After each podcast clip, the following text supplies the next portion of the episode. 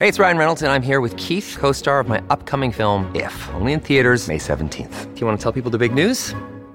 All right, I'll do it. Sign up now and you'll get unlimited for $15 a month and six months of Paramount Plus Essential Plan on us. Mintmobile.com slash switch. Upfront payment of $45 equivalent to $15 per month. Unlimited over 40 gigabytes per month. Face lower speeds. Videos at 480p. Active Mint customers by 531.24 get six months of Paramount Plus Essential Plan. Auto renews after six months. Offer ends May 31st, 2024. Separate Paramount Plus registration required. Terms and conditions apply if rated PG.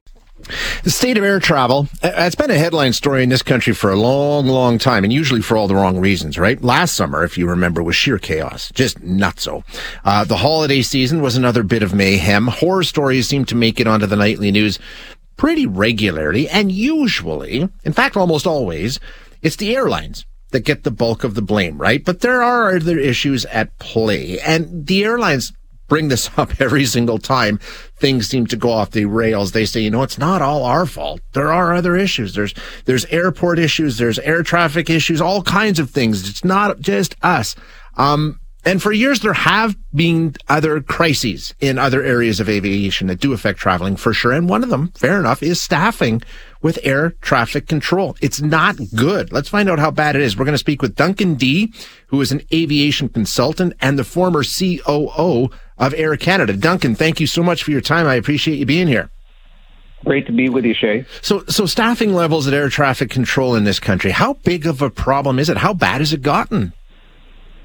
Uh, well, Shay, unfortunately, it's gotten really bad. It's gotten um, to a point where, uh, at some point uh, during the summer, for example, last Saturday, you had both Montreal and Vancouver Airport in what's called our ground delay programs for virtually the entire operating day. So, what a ground delay program means is that regardless of the weather conditions, regardless of the general operating conditions, the air traffic control system simply places a delay on every single flight operating into or out of that airport because they can't handle the number of aircraft operating. And so, you know, this is a situation that has been um, brewing for quite some time. It's not just a Canadian problem, but it's a problem which Canada seems to have a significant significant difficulty dealing with. So, I mean, just because I'm wondering, and I'm glad you brought it up, eh, like in, in terms of the details. So, if I'm taking a flight from Calgary to Toronto and they're in that ground delay in Toronto, does somebody radio Calgary and say, hey, listen, that flight's just going to have to wait. We can't accommodate them when they get here. You'll have to wait till staffing levels. I mean, is it that precise? Is it that bad?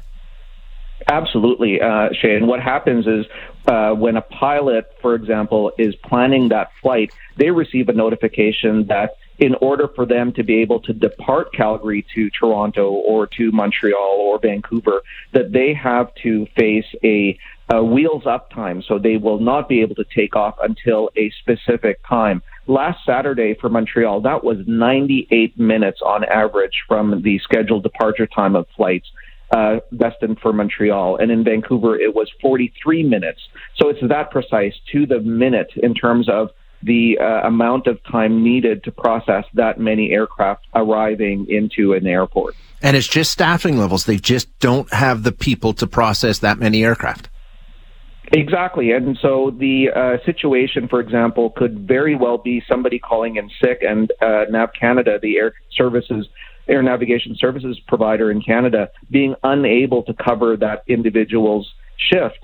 And so when you've got one air traffic controller or two air traffic controllers who are unable to work on their scheduled day, uh, the air navigation system simply says, okay, instead of having 10 air traffic controllers for this shift, we've got eight. And so eight air traffic controllers equals so many flights, and every flight on top of that will have to wait. And so that's the situation we faced at two of the three largest hubs in the country uh, on Saturday, a Saturday in July during the summer peak when thousands upon thousands of Canadians are taking to the skies. Wow, that's incredible. And it's not new, right? I mean, like the union started talking about this years ago, saying we've got a shortage, we need to address this, right? This is not new. It is not new. The union has been um, adre- uh, talking about the need to address this issue for quite some time, but the situation was made worse by decisions made by NAV Canada during the depths of the COVID uh, crisis. And so, as uh, listeners will, will recall, uh, the air system was virtually shut down for the year to 18 months when borders were closed and flights were limited uh, at airports across the country. Well, NAV Canada did something which, unfortunately, um, is now biting them, which is um, incentivizing the senior most air traffic controllers, the folks who have the greatest amount of experience, to retire. So you have this situation where not only are you trying to replace missing air traffic controllers of folks who retired, you're also having to replace extremely experienced air traffic controllers with brand new ones you know, obviously when you, you know, the folks who have the experience are able to be more productive in their workday. They're able to handle more situations and more flights than folks who have just you know, graduated from air traffic controller training. And so the situation in Canada, unfortunately, is does not appear to be something which can be resolved overnight. And Duncan, it's a sizable number, right? When we talk about the number of air traffic controllers that were, you know, were told to resign, were laid off, were cut, we're talking about hundreds of air traffic controllers over the course of the pandemic, right? Well, just to give you an idea of the numbers we're talking about, there are currently 400 air traffic controllers in the training pipeline. Okay. Not all of those air traffic controllers are going to pass eventually because this is an examined training um, uh, process, as we would love to uh, be reassured uh, because uh, we want air traffic controllers who uh, are highly trained and also pass the rigorous examination process.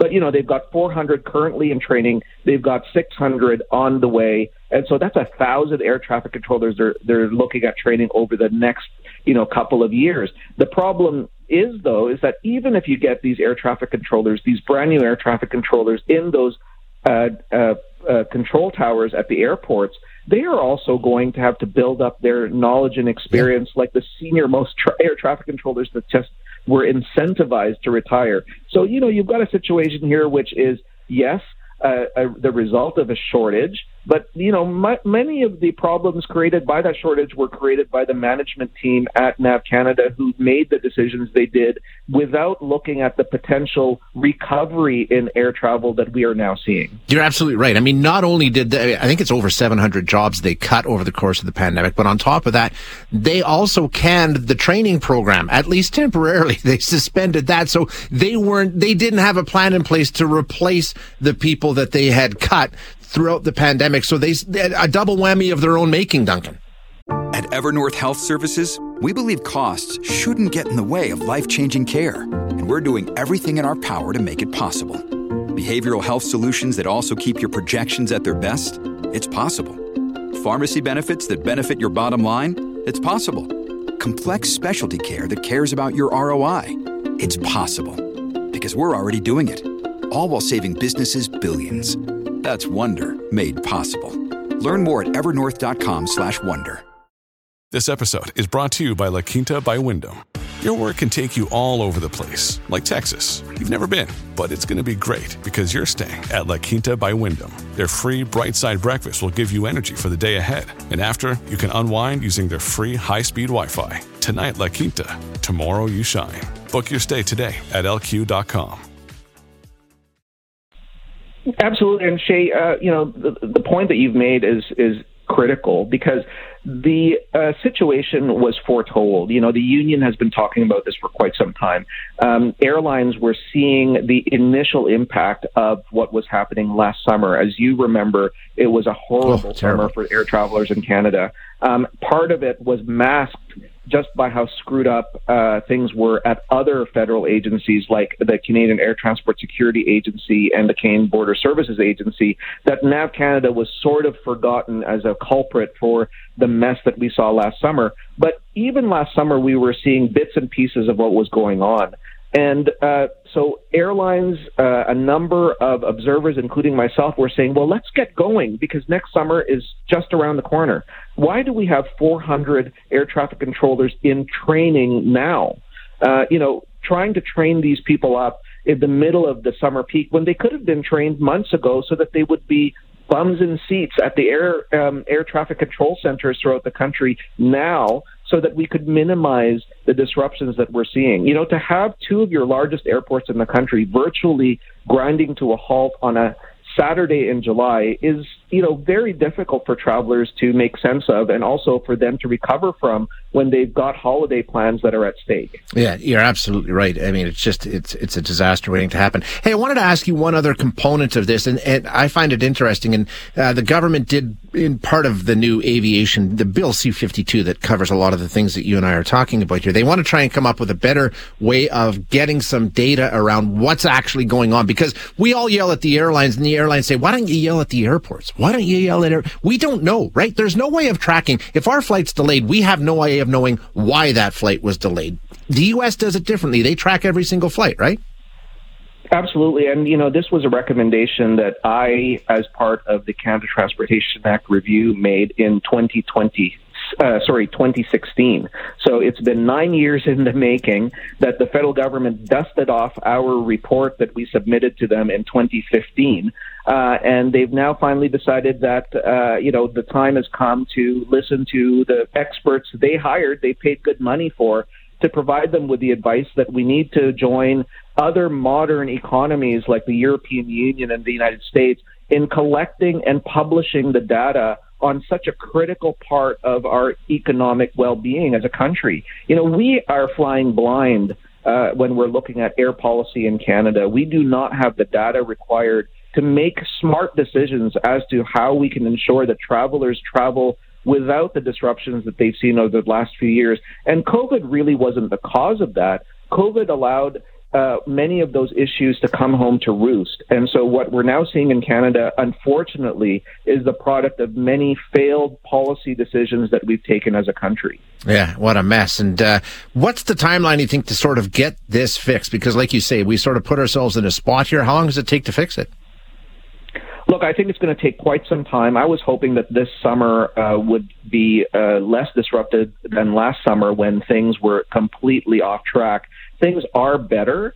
So, you know, we, I hope, are not going to end up this summer with the three of the worst delayed airports on the planet like we had last year.